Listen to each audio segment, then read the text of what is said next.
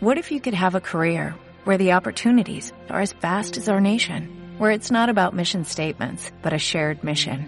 At U.S. Customs and Border Protection, we go beyond to protect more than borders, from ship to shore, air to ground, cities to local communities. CBP agents and officers are keeping people safe. Join U.S. Customs and Border Protection and go beyond for something far greater than yourself. Learn more at cbp.gov/careers.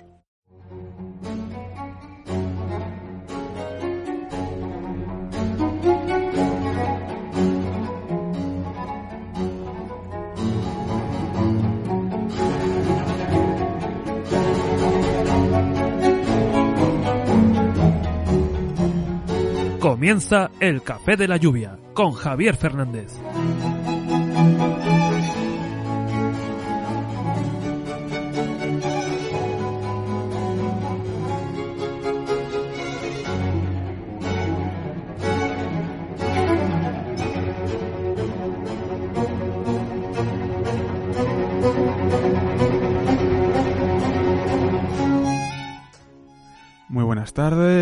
Noches, queridos amigos, oyentes del Café de la Lluvia.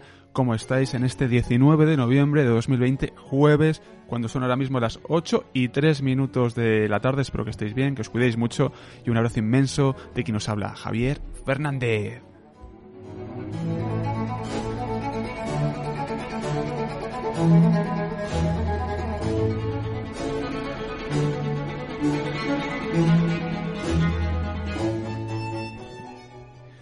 Hola Aroa, ¿qué tal estás? Muy buenas tardes. Muy buenas tardes. Espero que con muchas ganas de radio. Sí, sí, sí, ya toca. Jueves. Y venimos cargaditos de contenidos. Rabiosa actualidad. Lo sé, lo sé. ¿Cómo los oyentes se pueden poner en contacto con nosotros? Canales de acceso. Bueno, pues estamos en todas las redes sociales, en Facebook, en Twitter y en Instagram, como El Café de la Lluvia. Además, en Twitter elaboramos un hilo cada día que tenemos un programa en directo. Esto es de lunes a jueves a partir de las 8 de la tarde, con el hashtag Café Lluvia Directo. Con este hashtag, los oyentes que estén en ese mismo eh, momento en directo, pues pueden ponerse en contacto con nosotros, hacer preguntas, interactuar en tiempo real. También estamos en el correo electrónico, tenemos eh, que nos pueden escribir comentándonos cualquier cosilla, prensa arroba elcafederayuvia.com y también nos pueden mandar sus mensajes de audio de WhatsApp o de Telegram al número de teléfono 644-449-472. Muchas gracias, Aroa. Fíjate lo que tenemos hoy. Vamos a hablar con Igor González sobre el Betty High, que es un frontón que está en Madrid, en el corazón de Madrid, en Chamberí. ¿Qué pasa con este frontón? ¿Se puede visitar? ¿No se puede visitar? Igor González, miembro de la plataforma Salvemos el Frontón Betty High, nos lo va a contar, la, la actualidad. Seguidamente tenemos a Jesús de la Villa, de la Villa, presidente de la Sociedad Española de Estudios Clásicos. Vamos a hablar con él porque hoy se ha aprobado la ley de educación, en qué papel quedan las humanidades y para cerrar el programa tendremos a Víctor Tirador con su butaca 5 que nos va a hablar sobre las novedades del cine. ¿Has visto, eh? Sí, sí. Madre mía, cargadito. cargaditos. Corre Vivaldi, que esto comienza.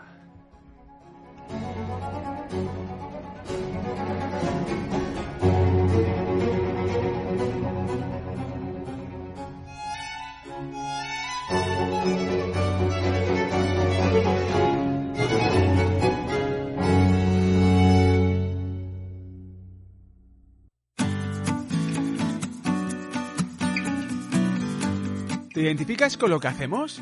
¿Piensas que la cultura, la ciencia y la educación son herramientas de transformación social? Si consideras que un proyecto como el Café de la Lluvia es necesario, suscríbete a tu medio de referencia. Además, accederás a contenidos exclusivos y muchas sorpresas más. Ah, también puedes realizar una donación puntual. Hagámoslo posible. Eres esencia, eres café. Más información en www.elcafedelayuvia.com.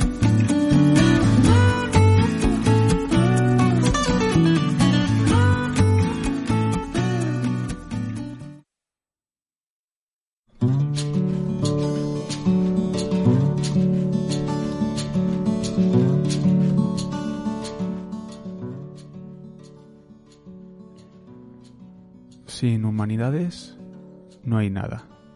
Y desde aquí no me cansaré de repetirlo. Su papel es esencial en nuestra vida y por ende en nuestra formación. En España, la ley de educación no deja de cambiar. Y esto es porque cada vez que hay un gobierno cambia. Misterios de la vida, ¿verdad? Siempre modificaciones que no llevan a ninguna parte. Una cosa es realizar modificaciones adaptándose a los nuevos tiempos y a la sociedad. En eso estamos de acuerdo. Pero otra, bien distinta, es esquilar y dar un repaso a gran parte del sistema educativo cada vez, como he dicho antes, que cambia un gobierno, un partido político. Lo cierto y lo lamentable es que las humanidades siempre pierden con este tipo de cambios. Y así es imposible tener un proyecto de país a 30 años vista, por ejemplo. Esto supone un problema y un mareo para el personal docente que ya está cansado de ser moneda de cambio. De unos y de otros, por cierto. También es un mareo para los escolares y sus familias. Los recursos se deben reflejar en menos ratio, mismas oportunidades y planes de estudio exigentes en el que las humanidades no puedan quedarse atrás. Esto no es de ahora. Llevamos décadas con ello. Y me temo, parece, que no va a cambiar.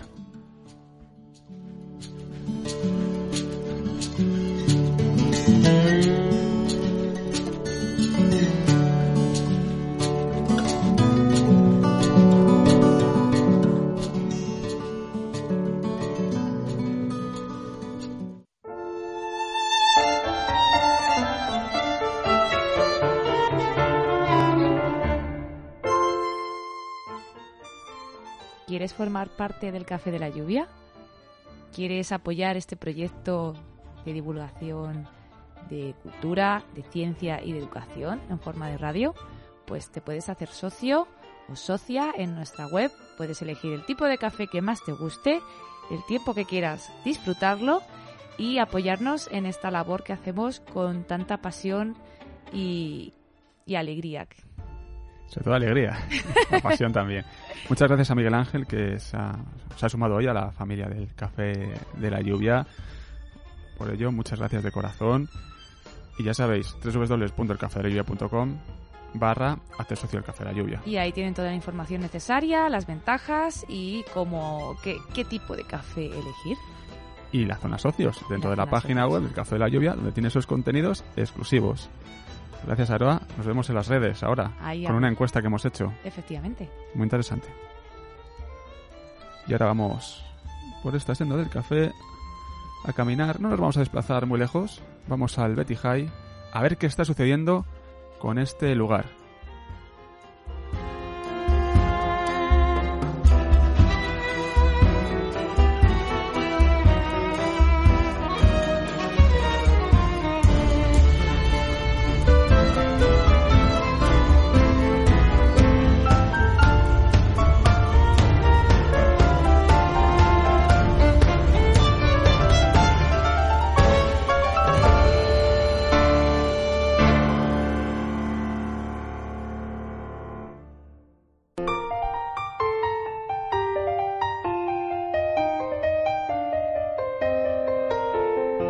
¿Quieres tener un pedazo de la historia de España entre tus manos?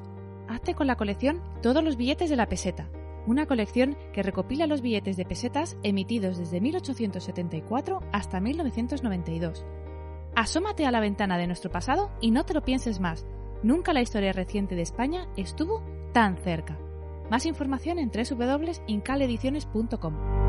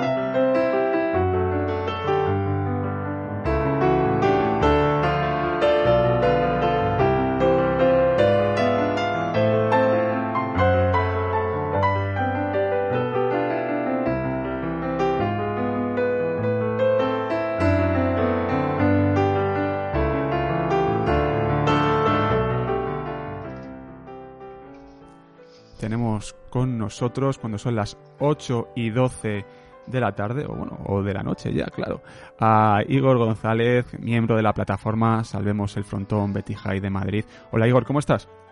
Hola, muy buenas tardes. Muy bien por aquí. ¿Qué tal vosotros? Muy bien, estábamos recordando antes, fuera de micro, que, que ya hablamos en su momento, cuando estábamos en Radio Vallecas, sobre el frontón, el documental aquel, el, el, documental aquel que, que hicisteis. Eh, sí. Madre mía, cómo pasa el en tiempo. 2015, más el o 2015, menos fue exacto. Sí. Ha pasado mucho tiempo, en verano. Uh -huh. una, una, barbaridad. Eh, que, queríamos saber qué está sucediendo ahora mismo con el, con el frontón Betty High, qué está pasando, eh, porque uh -huh. no nos queda, no nos queda claro, ¿no? Eh, hay mucha, hay mucho ruido informativo y no, y no lo tenemos claro.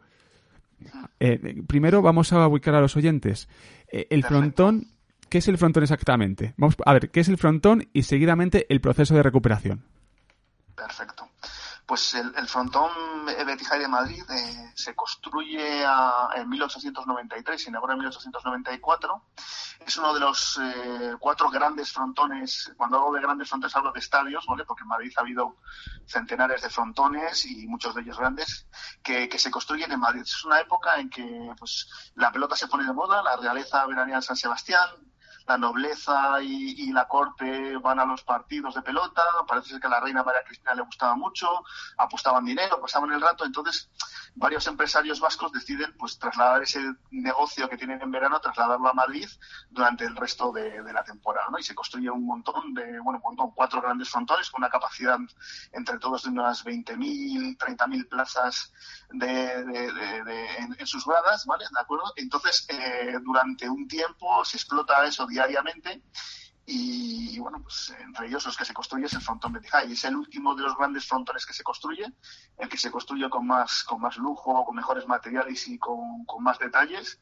Eh, es el, se construye en 1894, lo construye Joaquín Jocoba y Octavio de Toledo, un arquitecto muy importante de la época, que fue arquitecto municipal en Bilbao, donde construyó el ayuntamiento de Bilbao con el famoso Salón Árabe, la plaza, eh, perdón, la plaza, el Teatro Arriaga, también un sitio muy importante en Bilbao.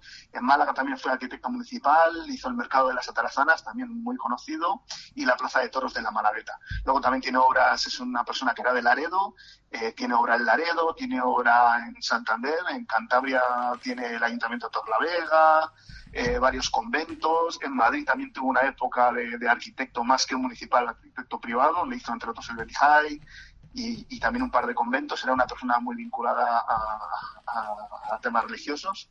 Y bueno, el frontón se inaugura, tiene muchísimo éxito, pero como os he dicho hace, hace un poquito, pues sí. el problema que hubo en aquella época es que se construyeron muchísimos frontones, se superó con mucho la, la, la demanda que había y no era posible que, pues, para que os hagáis una idea, que lo cuenta Fernando Larumbe, que es nuestro pelotario de referencia de la plataforma, para que se bueno, es como si hubiese cuatro Bernabéus en Madrid funcionando todos los días.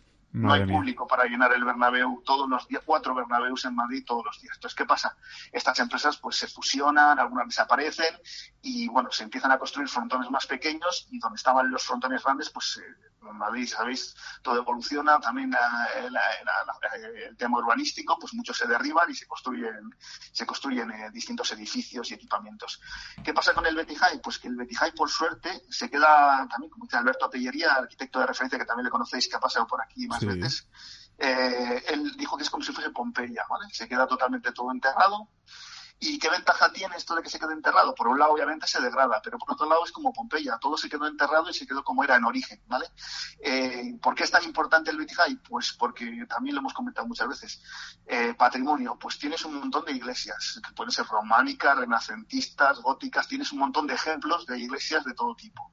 Tienes un montón de palacios, pues también tienes palacios de época medieval, tienes palacios más actuales del siglo XIX y tal pero frontones Betty High, o sea, frontón, un frontón del estilo del Betty High, de los que se construyeron, los grandes frontones que se construyen a finales del XIX principios del siglo XX, pues todos han sido derribados o si existía en su día se derribó y se ha construido uno nuevo o se ha remodelado.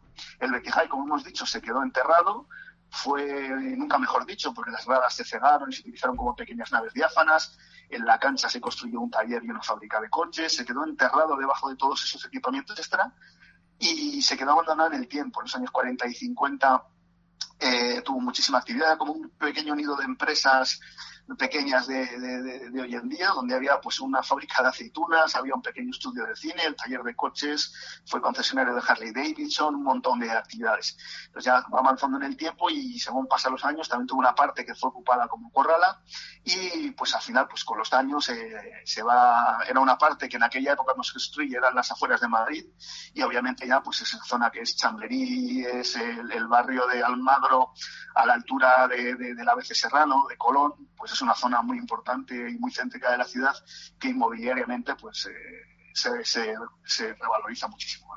Eh, el último negocio activo que queda es el taller de coches, será un taller de la marca Citroën, taller Riscal, y a finales de los años 90 eh, el taller se cierra y lo que se intenta hacer con este edificio es eh, eh, derribarlo y construir eh, viviendas o un hotel de lujo. ¿Qué pasa? Que por suerte este, este edificio era conocido por el Colegio de Arquitectos y por muchas empresas, sobre todo muchas, perdón, muchas empresas, muchas instituciones sabían del valor de este edificio, que aunque estaba muy deteriorado, pues era un edificio importante y a lo largo de los años intentaron conservarlo, intentaron que no se derribase hubo varios intentos de derribo, de cambio de usos, de descatalogación, eh, pero al final sobrevivió. En el 77 y en el 91 hubo los intentos de declaración de bien de interés cultural, no pudieron llegar a término. Y en el año 2010 ya pues eh, se inicia otro, el último proceso de declaración y en 2011, febrero, se declara bien de interés cultural en categoría de monumento, la máxima protección que da la ley de patrimonio. Eh, voy a avanzar más rápido porque veo que estoy, estoy hablando mucho, pues para situaros. ¿Qué pasa entonces? Eh, cuando se declara bien de interés cultural, la propiedad que había intentado deteriorarlo, destruirlo para conseguir hacer negocio vendiéndolo, eh, se ve con las manos atadas y pide que se lo expropien, pide al ayuntamiento que se lo expropien. Se inicia el proceso de expropiación y este proceso, pues a través de, hay, hay varios recursos, ¿vale? Porque se dictamina, el ayuntamiento lo quiere expropiar por poco dinero, el propietario pide más dinero, hay dos o tres eh, ciclos de recursos y al final la expropiación finaliza en el año 2015, ¿vale? Se expropia y por fin ya es de titularidad municipal.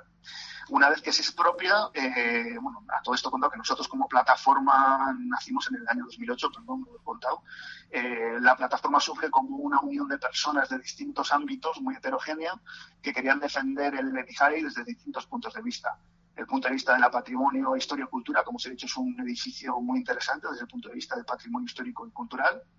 Luego está eh, el mundo del deporte. Para el mundo del deporte este frontón es el frontón más, el frontón, eh, no un frontón como los que hay en los pueblos, que son dos paredes en la plaza del pueblo, sino un frontón industrial, un estadio construido para dar espectáculo de pelota. Es un estadio, no es que sea un frontón, sino un estadio de los primeros que se construyen.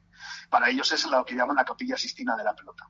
Y luego por la tercera pata que, compone la plataforma es la, la, parte más ciudadana, vecinos sobre todo de Chamberí y de Madrid, que, que dicen que pues ese espacio tiene que ser utilizado para, para pues, aparte de pausos deportivos y culturales, pues para que los vecinos lo puedan usar y disfrutar de él como con todo el derecho que tienen a ser un bien de interés cultural que se pueda utilizar para distintos tipos de actividades culturales y deportivas y que los vecinos puedan participar de él.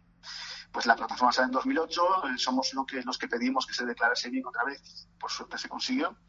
Y bueno, volviendo otra vez al año 2015, eh, el ayuntamiento cambia de manos eh, y, inician, inician, las obras de restauración y recuperación. ¿vale? Se, hay una primera fase que es la que se ha finalizado, finalizó más o menos en el año 2018, en lo que se ha hecho es una consolidación. El edificio está consolidado, se ha recuperado, se han derribado los, los muros y la grada quedado abierta, se ha recuperado la cubierta de madera eh, igual como era la original, se ha pintado, se ha decentado, pero todavía no, no está acabado. En este momento pues no tiene puertas ni ventanas, no tiene luz, no tiene agua, no tiene baños, no tiene oficinas, es un edificio completamente abierto que todavía necesita una segunda fase de recuperación.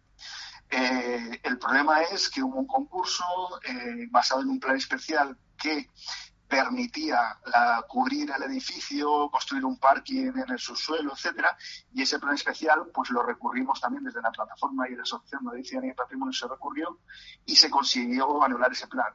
En todo esto en medio hubo un concurso. El concurso tuvo una serie de ganadores y como si el plan especial decayó, eh, bueno, se derogó, eh, el concurso también eh, se canceló y ahí se quedó todo más o menos paralizado.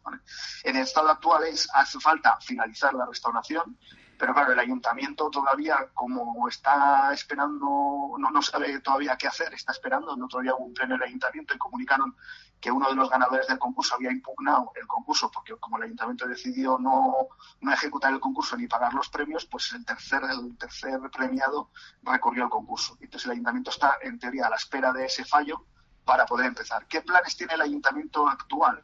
El ayuntamiento actual tiene el primero esperar a que esa sentencia salga y luego eh, hacer un nuevo plan especial que respete pues todo lo que le tiraron atrás en el plan anterior. Ese plan especial, en principio, eh, eh, como el edificio está declarado dotacional deportivo, pretende recuperar eh, para usos deportivos el Benihai, en la, pelota entre ellos, entre todos esos usos, para recuperar su uso histórico, pero también le quiere dotar de usos culturales. Es un espacio, como os he dicho, es un estadio. En un estadio puede haber deporte, puede, es un espacio de espectáculos, pueden ser deportivos y culturales. Puede haber cine de verano, puede haber teatro, puede haber conciertos y luego usos más ciudadanos, pues se puede usar como patio para poner una feria, la feria del libro, un desfile de modas, eh, juegos infantiles en, en, en, verano, un mercadillo de Navidad. Se puede usar para muchísimas cosas, tiene muchísimos usos.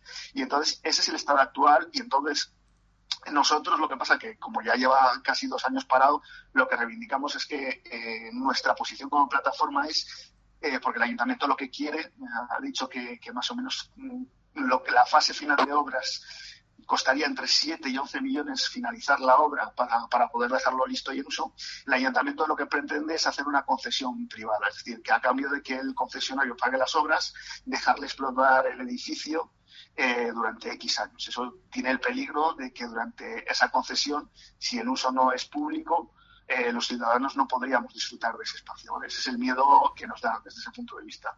Eh, por otra parte, está el tema de que nuestra opinión es tienes un edificio que es un monumento y que es único, no hay otro frontón de esa época que en, ninguna parte del mundo. Entonces, primero recupera la joya y una vez que tienes recuperado todo en la joya, tienes un monumento histórico, le dotas de usos compatibles con el monumento.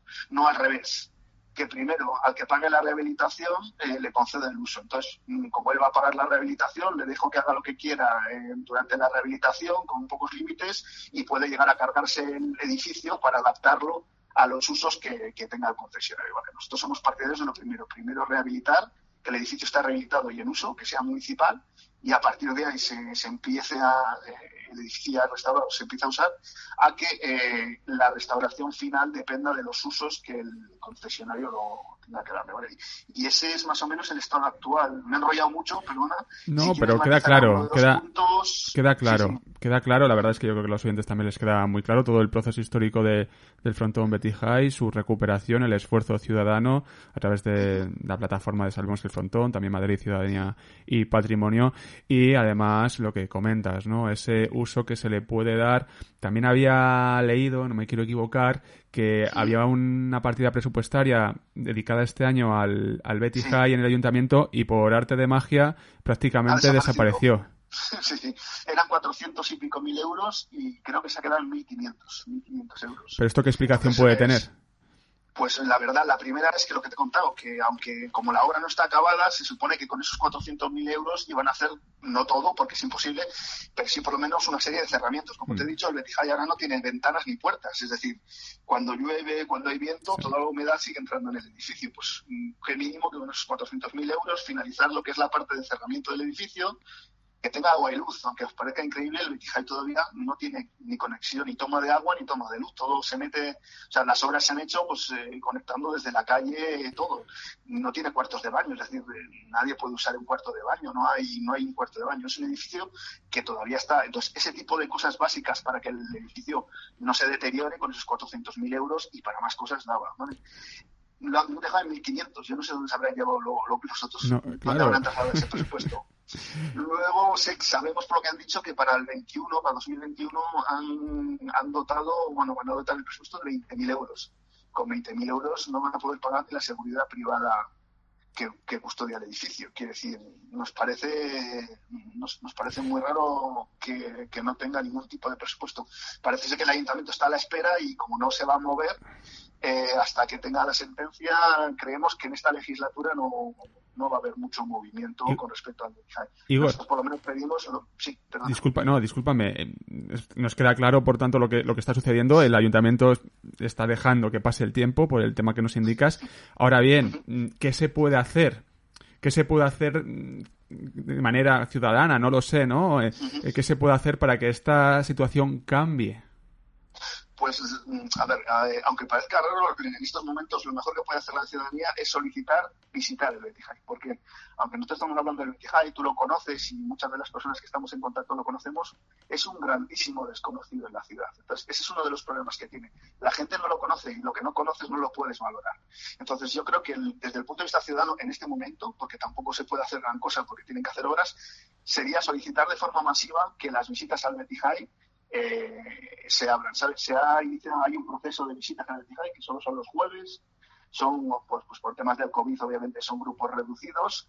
Y el problema es que esas visitas se, se dieron, se abrieron un miércoles a las 10 de la mañana y a las 10 y 5 minutos se habían acabado todas las visitas. Abrieron el rango de visitas de octubre a diciembre, todos los jueves, y se acabaron en 5 minutos. ¿Qué problema plantea eso? Que gente que reserva con tanto tiempo de anticipación pues el tema, entre el tema de la pandemia y el tema de que ni te acuerdas de que has reservado, pues se pierden todas esas visitas. Cuando estuvimos viéndolo, nos dijeron los de guardias de seguridad que de las 10 personas que más o menos hay por turno de media hora, no, solía haber ni 5 y que había turnos que se quedaban desiestos.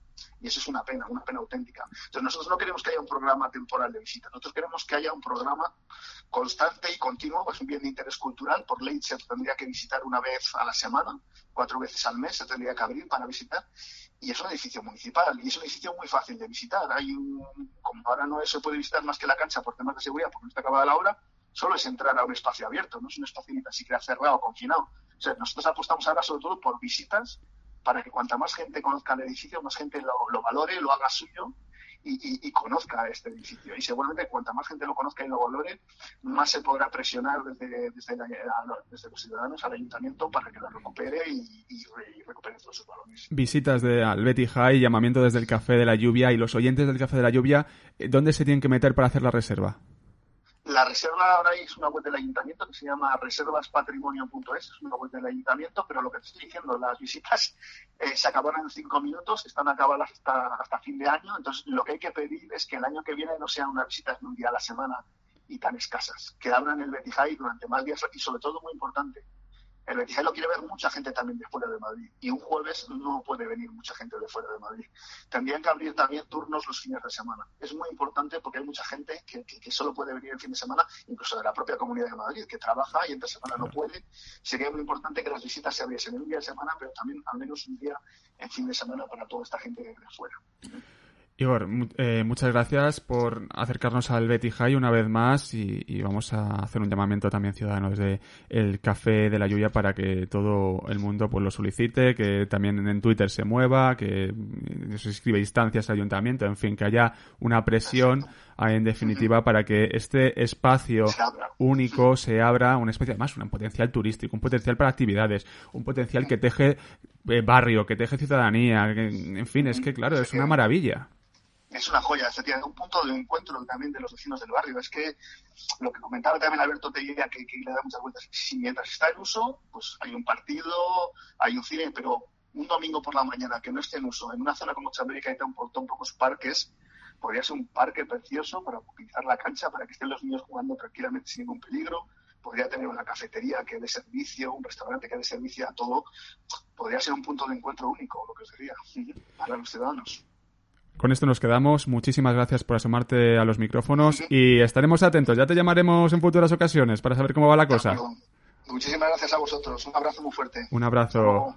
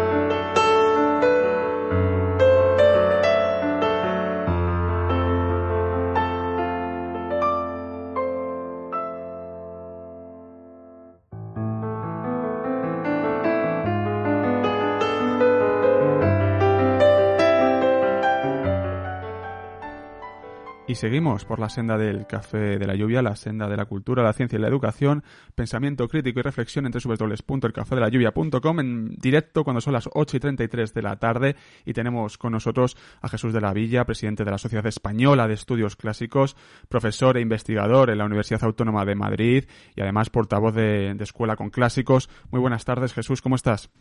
Muy buenas tardes, muy bien, muchas gracias. Eh, vamos a, ya hablamos eh, hace un, tiempo sobre la figura de Adrados y también dibujamos sobre el horizonte lo que, lo que estaba pasando con la ley de educación. Hoy se ha aprobado la, la ley y, y habéis compartido desde la propia sociedad una respuesta que os dio el secretario de, de Estado a, lo que inquiríais vosotros, ¿no? Que, es un poco a ver qué está pasando con, con, la, con, el latín, el griego, las humanidades en general. Eh, esta respuesta que, que, se han dado a través de la carta, te tengo que decir, Jesús, que nos deja un poco perplejos.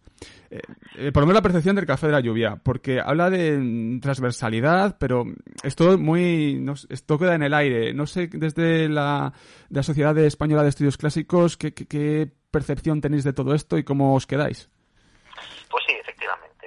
La, la, respuesta, en realidad, es la primera respuesta que recibimos después de muchísimas cartas, de muchísimos escritos, de muchos documentos, de muchas firmas de apoyo. Tenemos miles de firmas de apoyo, eh, de apoyo a nuestras peticiones. ¿no? Eh, nosotros pedíamos básicamente que la cultura clásica fuera una de las asignaturas obligatorias de la ESO.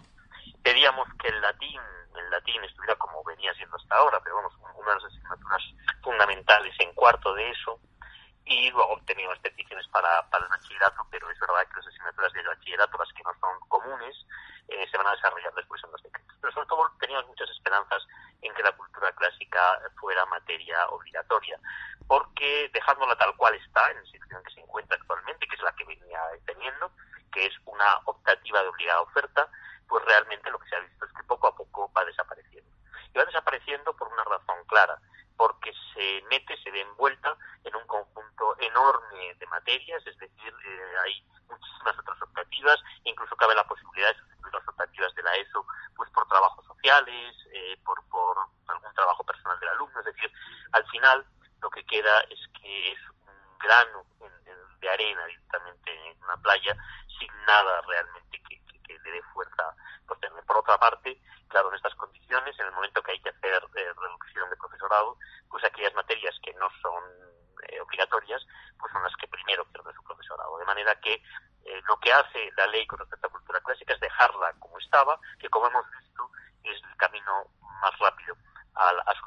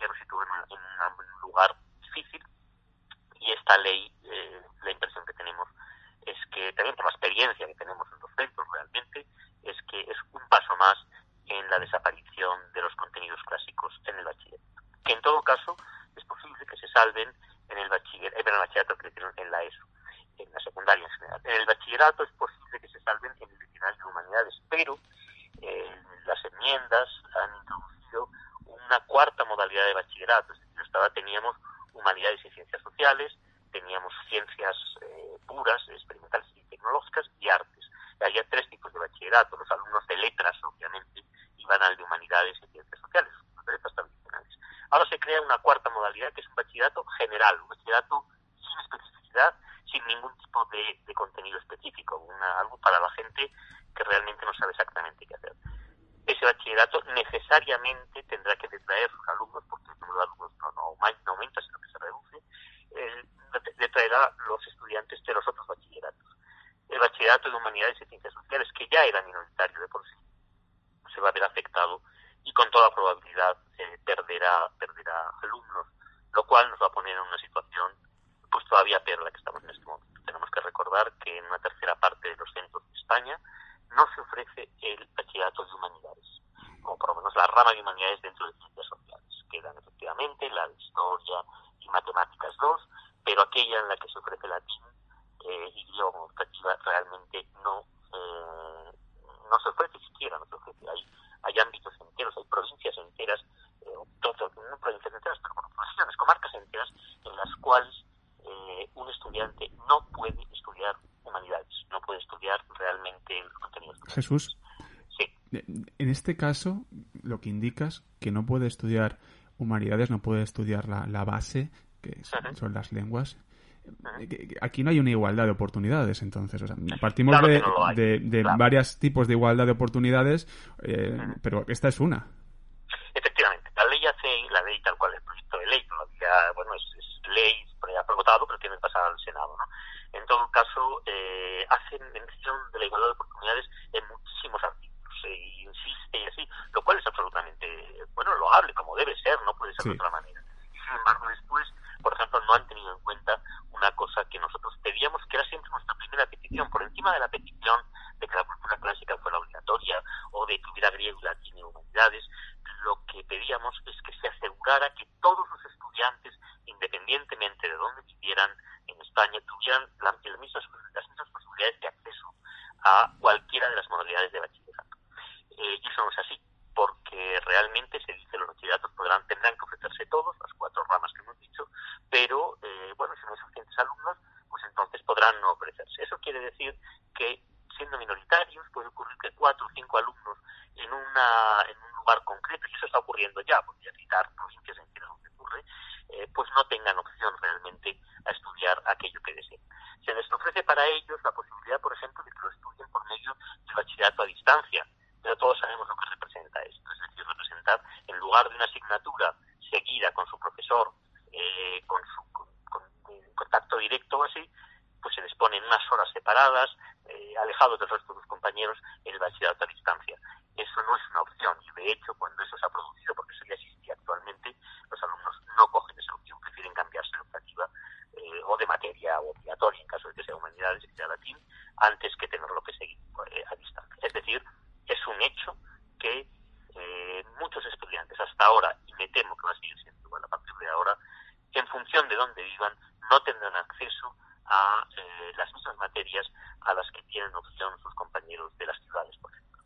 Otra de las cuestiones que, apuntan en la carta, que apunta en la carta, es el de los decretos leyes. Pero claro, articular decretos leyes, y de hecho mencionan a la, sociedad y que puede formar parte, pero claro, esto, esto no se entiende muy bien porque al final un, la base de un decreto ley es una medida, una excepcional sobre una serie de materias, pero es excepcional, o sea, es algo que no se, no se debería de utilizar mucho los decretos leyes en derecho. Sí, bueno, siempre ha sido así, es decir, siempre la ley tiene una tiene una eh, una base y después hay una decretos, pueden no ser decretos pueden ser decretos votados, además hay que votarlos, de hecho, después, en cualquier caso, que los desarrollen. El problema es que estos decretos pueden cambiar tan fácilmente como se ponen, es decir, lo que no está en la ley, lo que no está en el texto escrito, queda directamente al albur, al criterio cambiante, y ya no solamente de, un gobierno, sino a veces de una de las modificaciones que puedan hacerse en una comunidad autónoma, lo que les dejen a ellas, o incluso un instituto. El resultado de ello es que, eh, bueno, ya lo hemos dicho varias veces, el griego y el latín no se citan en esta ley por primera vez en la historia de España desde 1857. Es decir, la primera ley de instrucción pública, la famosa ley Moyano de 1857, ya citaba las enseñanzas de latín y de griego. Y en todas las leyes posteriores, el latín y el griego, de una manera u otra, han aparecido como materias obligatorias, como materias optativas, pero estaban citadas.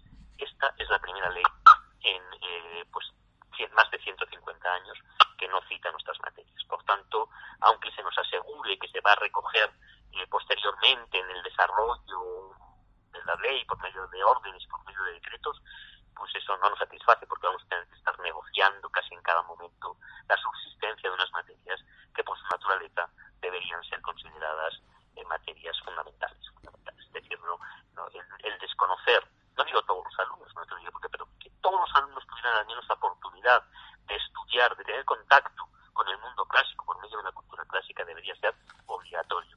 No puede ser que los estudiantes vayan al Museo del Prado y no entiendan el tema de la mitad de los, de los, de los cuadros que se presentan allí. No puede ser que un estudiante no sepa cuál es el origen de su propia lengua o, de los términos técnicos, que además son, es estupendo, la etimología es una cosa preciosa porque permite saber por qué el teléfono es un teléfono y un microscopio es un microscopio. Es algo que todos los estudiantes, por lo menos en un nivel básico, deberían saber pero los legisladores no lo han considerado oportuno. Y así es como estamos. Jesús, en este, punto, en este punto, eh, ¿qué se puede hacer?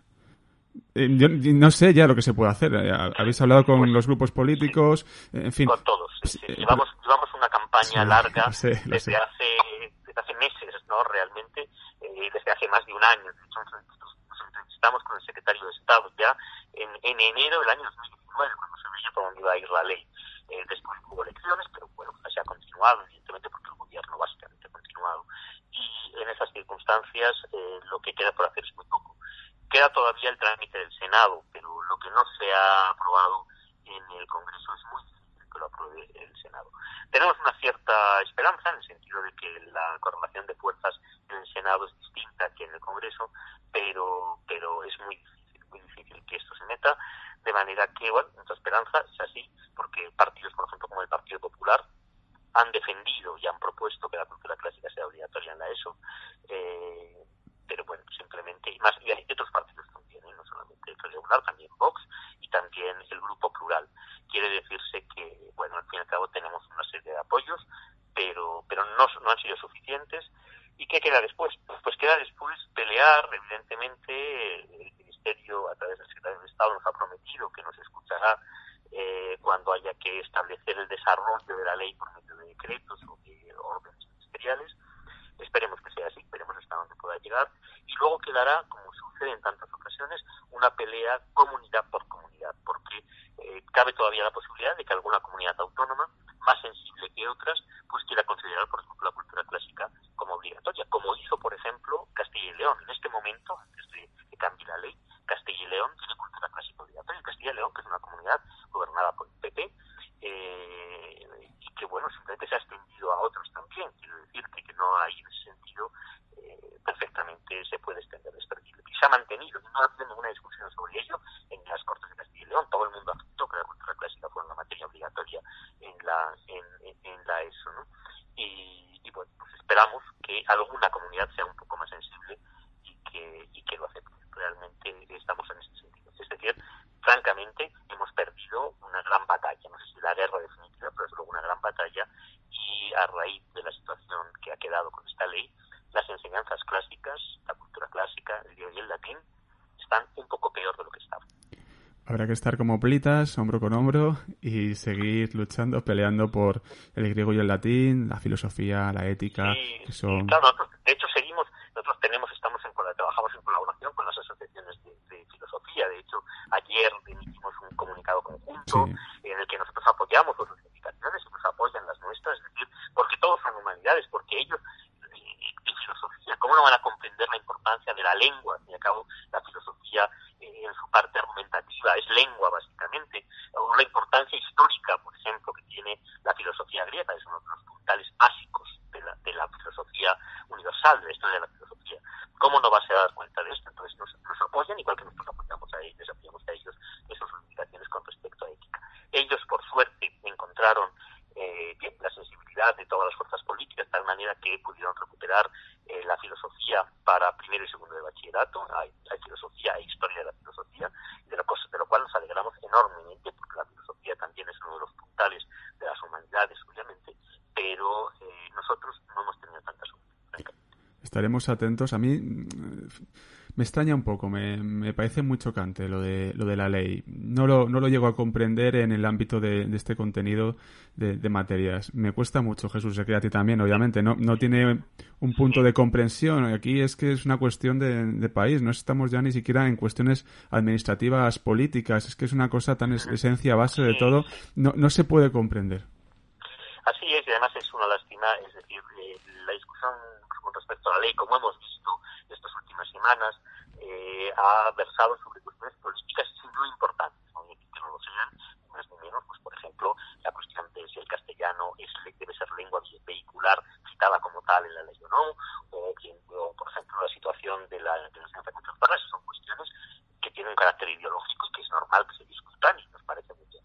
La lástima es que no ha habido prácticamente ninguna discusión, ni en la ponencia, ni en la comisión, desde luego en el pleno que ha pasado hoy rapidísimamente, sobre el contenido mismo de la formación que se quiere dar a los estudiantes. Es decir, nadie se ha planteado cuántas matemáticas deben saber, cuánta lengua deben saber, cuánta química deben saber y cuánta cultura clásica deben saber. Sobre eso no se ha hablado en ningún momento. Eso es una verdadera lástima. Ahí está el problema. Y eso define muchas cosas, Jesús. Es una lástima, pero es que es, esa es la clave, que es que el contenido no se habla. No se habla, no se habla. Es una, es una pena. Jesús, muchísimas gracias por estar con nosotros en el Café de la Lluvia, que además te hemos asaltado hoy. pero encantado pero yo creo que era necesario, además, este, en este día hablar contigo para, para ver, ¿no? Para ver un poco cómo está la cosa. Mucho ánimo y, y seguiremos. Es, esta es tu casa, es vuestra casa y aquí tenéis los micrófonos para poderos expresar con total libertad cuando lo necesitéis, Jesús. Un abrazo muy grande y mucho ánimo y a seguir. Muchas, muchas gracias, muchas gracias por, por esta oportunidad y seguiremos hablando. Un abrazo.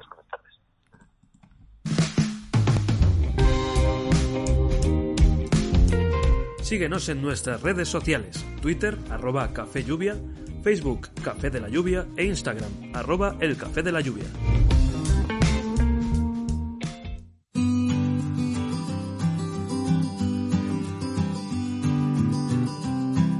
Dime dónde te anuncias y te diré quién eres. Desde nuestro medio hemos lanzado Anuncia Café. Anúnciate en el Café de la Lluvia y alcanza tus objetivos. Nos adaptamos a todas tus necesidades somos imparables. Más información en www.elcafedelayuvia.com.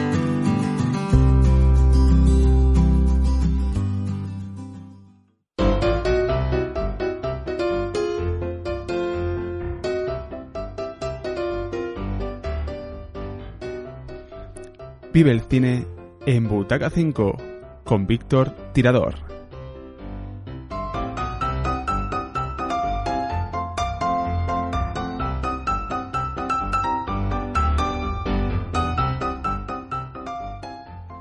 ya tenemos con nosotros cuando son las 8 y 51 de la noche. Estamos apurando al máximo posible el tiempo hoy a Víctor Tirador. Hola Víctor, Butaca 5, vamos a hablar de cine. ¿Cómo estás, amigo? Hola Javi, ¿qué tal? Pues muy bien, has visto, ¿no? Que estamos hoy muy intensos, Betty High, la cuestión de, del griego, el latín y las humanidades en general. Y vamos a relajarnos un poquito con el cine eh, de escultura y es necesaria también, claro que sí. Y vamos a hablar, Víctor, si te parece, a ver qué hay, ¿no? ¿Qué estrenos y películas eh, eh, en cartelera tenemos? Eh, cuéntanos un poco, ponnos sobre el tapete lo que podemos ver. Pues sí, vamos a ir un poquito con noticias de, actualidad, vamos a ver qué, qué tenemos ahora mismo en cartelera, así que podamos destacar y, algún estreno que algún estreno y algún reestreno que nos llega que nos llega mañana. Entonces, pues de ahora mismo en cartelera que que se estrenaron la semana pasada, pues un par de, películas documentales que la verdad que tienen muy buena pinta y que han cosechado muy, muy buenas críticas. Eh, una de ellas, de hecho, que ya se estrenó en, es producción de 2019, se llama Parasama, una película documental de eh, producción británica, pero eh, rodada en, en, Siria por la directora Wad eh, que como digo fue rodada ya por 2019, de hecho fue candidata al Oscar con con mejor documental en 2019 y que nos llega nos ha llegado la semana pasada ahora aquí a las carteleras españolas y bueno pues un, un, drama biográfico sobre rodado en plena guerra de Siria por eh, por esta por esta directora que nos relata un poco pues el horror de, de, la guerra del conflicto en Siria a, a través de su propia experiencia Entonces, pues la verdad que una, una producción que, que, ha, tenido muy buenas críticas y que pues, por fin con un poquito de retraso, pero nos ha llegado aquí a España. Fíjate, perdona, perdona, que te interrumpa, ahora seguimos, pero que estaba recordando a Alberto Venegas en Historia y en Imágenes, que nos hablaba también de eh, experiencias mostradas, plasmadas en el videojuego, otro elemento también audiovisual, de, de gente refugiada de Siria, de la guerra. Sí, sí, sí, además vemos este, el testimonio. Sí, sí, además este un documental eh, grabado por ella misma con una cámara un poco a modo de imágenes de imágenes caseras que, vamos que lo que nos muestra pues, es la, crudeza de, eh, una guerra de, de, una situación dramática que está ocurriendo en, en Siria. Y que no se nos olvide lo que son las guerras, que es importante. Proseguimos, Víctor. Sí, sí, además sobre todo para una mujer eh, en, ese, en, ese, en ese mundo, por lo complicado, lo complicado que es. Y pues seguimos también con otra eh, película documental que es de producción española, el año del descubrimiento se llama, eh, que está centrada, ambientada un poquito en el año 92, que fue el año, pues como sabemos, de las Olimpiadas de Barcelona, fue el año de la Expo de Sevilla, fue el año del, en el que se celebraba, se conmemoraba el quinto centenario del descubrimiento de América, de ahí el título. Y eh, este documental lo que nos muestra es el contraste de esa España del, del 92, una España que se abría un poco a, se abría aún más al mundo, a Europa, y eh, nos contrasta con la situación, con los disturbios que se producían justo ese mismo año en la ciudad de, Cartagena, por el cierre de, fábricas, que llevó a un montón de, huelgas, manifestaciones que acabaron con el incendio del, Parlamento Regional, allá porque era en febrero de, ese mismo año. Entonces, pues bueno, un, documental que también, una, película documental que también eh, lleva muy buenas críticas y la verdad que tiene muy buena pinta. Eh, eh, fíjate, en este punto, echando la vista atrás, ¿no? Estamos hablando del 92, cómo la, la industria en España ya, las, bueno, ya llevan tiempo, eh, tú lo sabes muy bien, porque eres de una zona de industria, de, de Avilés, pero como ya poco a poco se va desarmando la industria en España, se va desarmando y aquí están las consecuencias.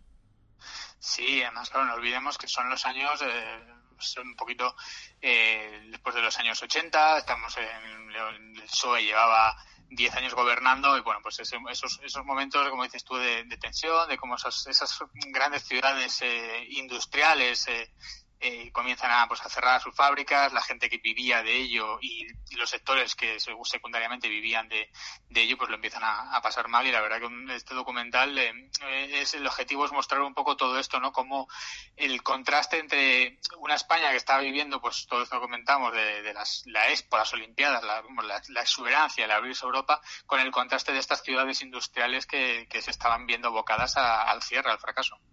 Mira cómo está ahora lo de la Expo, en fin. Vamos con más películas. Estrenos pues documentales, cuéntanos. Vamos un poquito a repasar los, los estrenos más, más llamativos que tenemos para, para mañana en cartelera. Eh, quizá uno de los más eh, así importantes, eh, más destaca, es pues, el estreno de Mank, una producción de Netflix que, que se va a estrenar en algunas salas de cine. Película dirigida por, por David Fincher y protagonizada por Gary Oldman que eh, bueno la cinta se centra en la figura de un vamos un, guionista bastante conocido de la historia de Hollywood que es Herman Mankiewicz y sus las dificultades que tuvo eh, para terminar el guion de Ciudadano Kane. Entonces es una, una película que de verdad que tiene, tiene muy buena pinta y quizás sea así de lo más llamativo. Además bueno es una, una producción de Netflix que siempre suelen tener muy muy buena producción y que llega de manera limitada a algunas salas como suelen ser como, suelen hacer las, las producciones de, Netflix. Y bueno pues veremos qué tal. Quizá uno de los es uno de los estrenos más más llamativos de, las últimas semanas que se están produciendo muchos estrenos pero mm, quizá películas con poco renombre que no atraen al al público eh, al público vamos de manera de manera mayoritaria. ¿Qué más tenemos? Luego también tenemos una producción francesa sobre eh, Charles de Gaulle. mítico.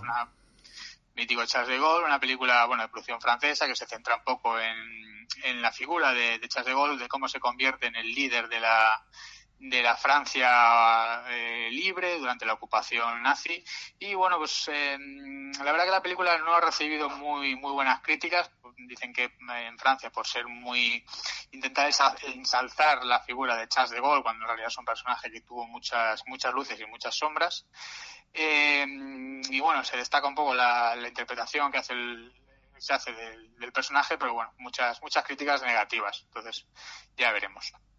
Y así por último, destacar de lo que nos llega mañana, no es un estreno, es un reestreno, como lleva pasando estos últimos meses, que estamos viendo muchos, muchos reestrenos, y es el, el reestreno de, una mítica película de, Arnold Schwarzenegger, Desafío Total,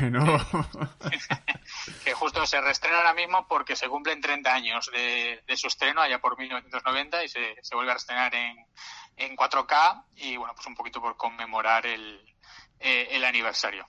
Madre mía, desafío total, legendaria con Schwarzenegger.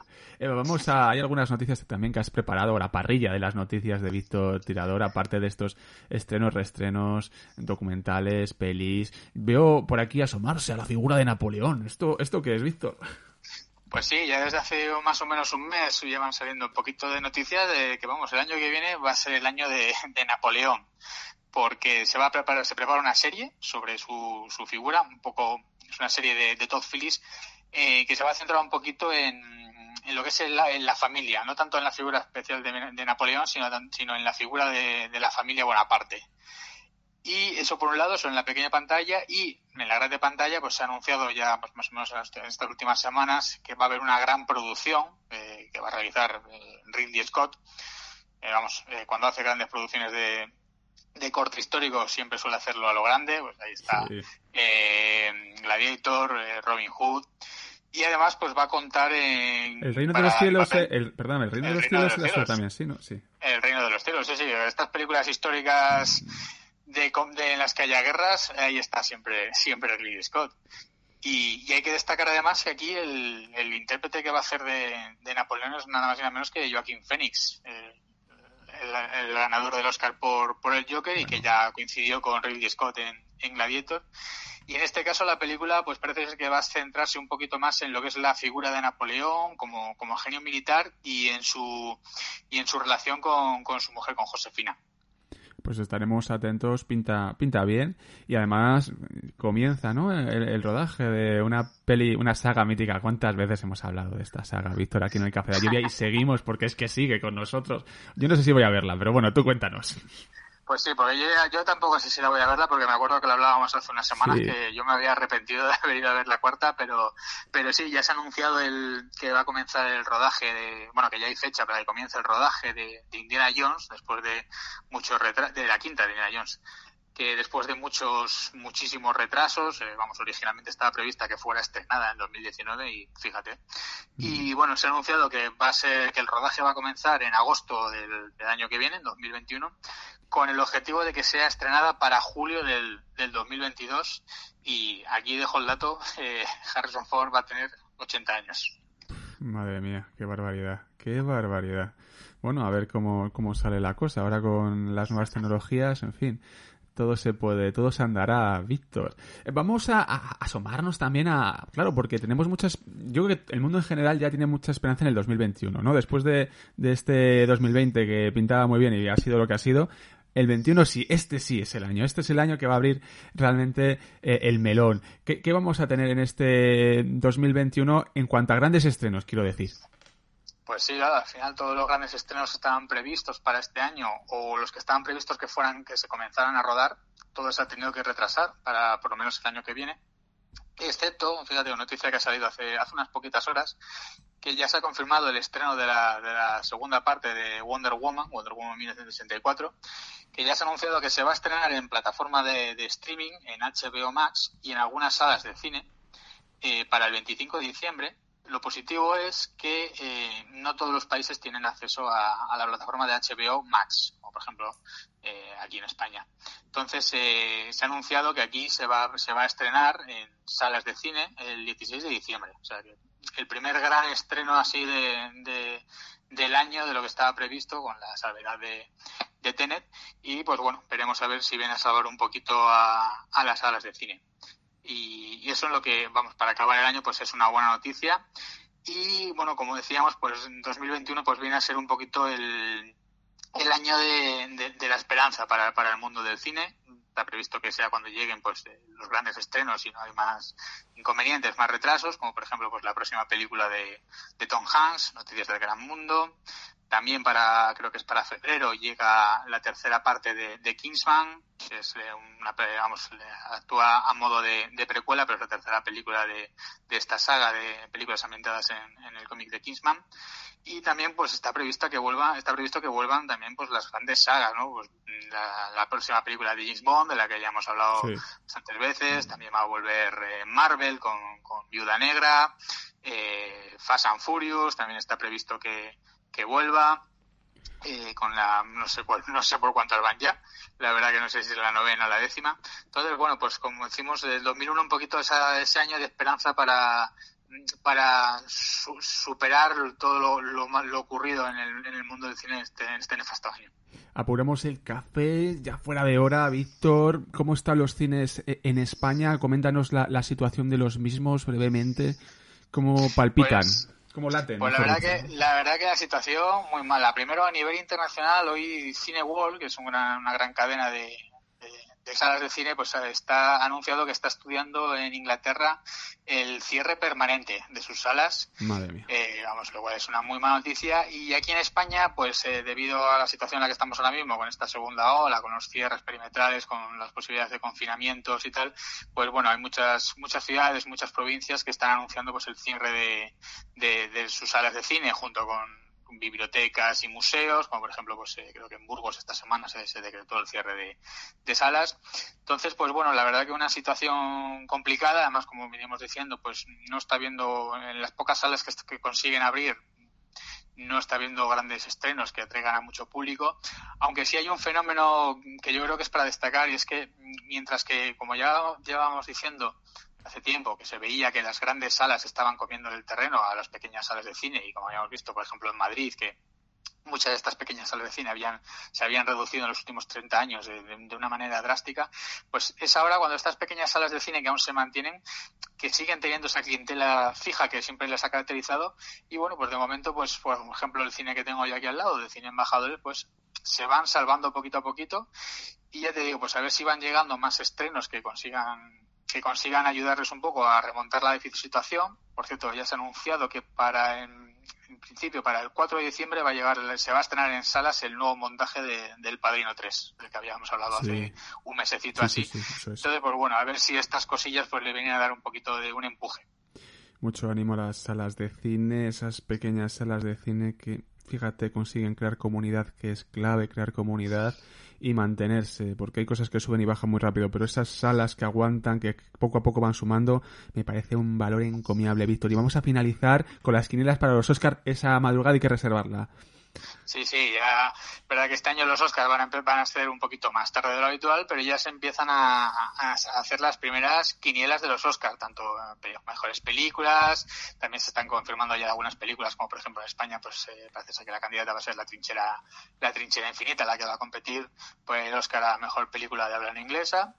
Y pues bueno, este año la verdad que va a ser bastante. Esta ceremonia de los Oscars, de momento ya tenemos, todavía queda mucho hasta abril, pero eh, va a ser un tanto rara no va a haber así grandes grandes producciones o grandes intérpretes o actrices que, mm, que vayan a destacar mucho. Entonces va a ser la, la oportunidad para mm, producciones de menor calado, ¿no? de menor importancia y bueno pues va a ser llamativo por ejemplo si pones a ver las, las quinielas que hay por ejemplo de las mejores películas pues están eh, No Land en Piece of a Woman eh, películas que la verdad que quitando pues que también está en esa en esa candidatura, pues la verdad que productos bastante desconocidos, por lo menos aquí en España. Entonces, pues va a ser un, va a ser una, una, gala muy, muy curiosa. Entonces, como dices tú, pues ya la iremos preparando para ver y todas estas cosas que, que van a sorprender seguramente. En directo, Víctor, en directo, el café de la lluvia se abre. Reto que te plante y me dirás, ya verás, ya verás, pues ya veremos. Muchas gracias, Víctor, de verdad, por asomarte una, un jueves más a nuestros micrófonos. Y la semana que viene, más cine y más series ya, claro, esto se abre mucho con Víctor Tirador. Un abrazo enorme, amigo. Un abrazo a todos. Cuídate. Gracias.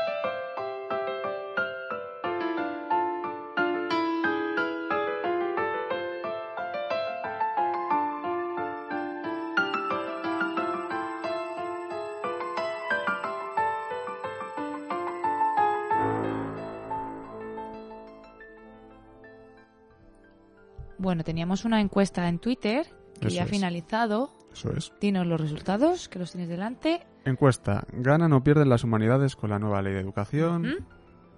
Eh, ganan 0%, nadie vota por ganan. No ganan las humanidades. Pierden un 70% de votos y el 30% restante se quedan igual. También habíamos preguntado si creen que se quedan igual. Así que la visión de los oyentes del Café de la, de la Lluvia es un poquito negativa en este, en este caso. Pero bueno, ahí está.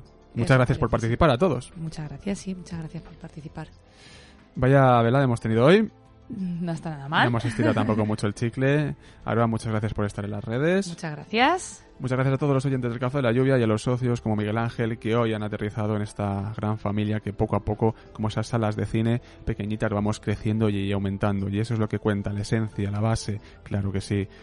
Este programa que está en directo en www.elcafedelayuvia.com cuando ahora mismo son las 9 y 9, fíjate, 9 y 9 del 19, lo podréis escuchar en formato podcast en unos días en nuestra página web. Un fuerte abrazo, Aroa. Un saludo. This is the smell of the leftover tuna fish sandwich you left in your lunchbox over the weekend in a wimpy trash bag. Wimpy, wimpy, wimpy! Blech! And this is the smell of that same sandwich in a hefty, ultra strong trash bag. Hefty, hefty, hefty! Ah, smell the difference? Hefty Ultra Strong has Arm & Hammer with continuous odor control, so no matter what's inside your trash, hmm, you can stay one step ahead of stinky. And for bigger jobs, try the superior strength of Hefty Large Black Bags.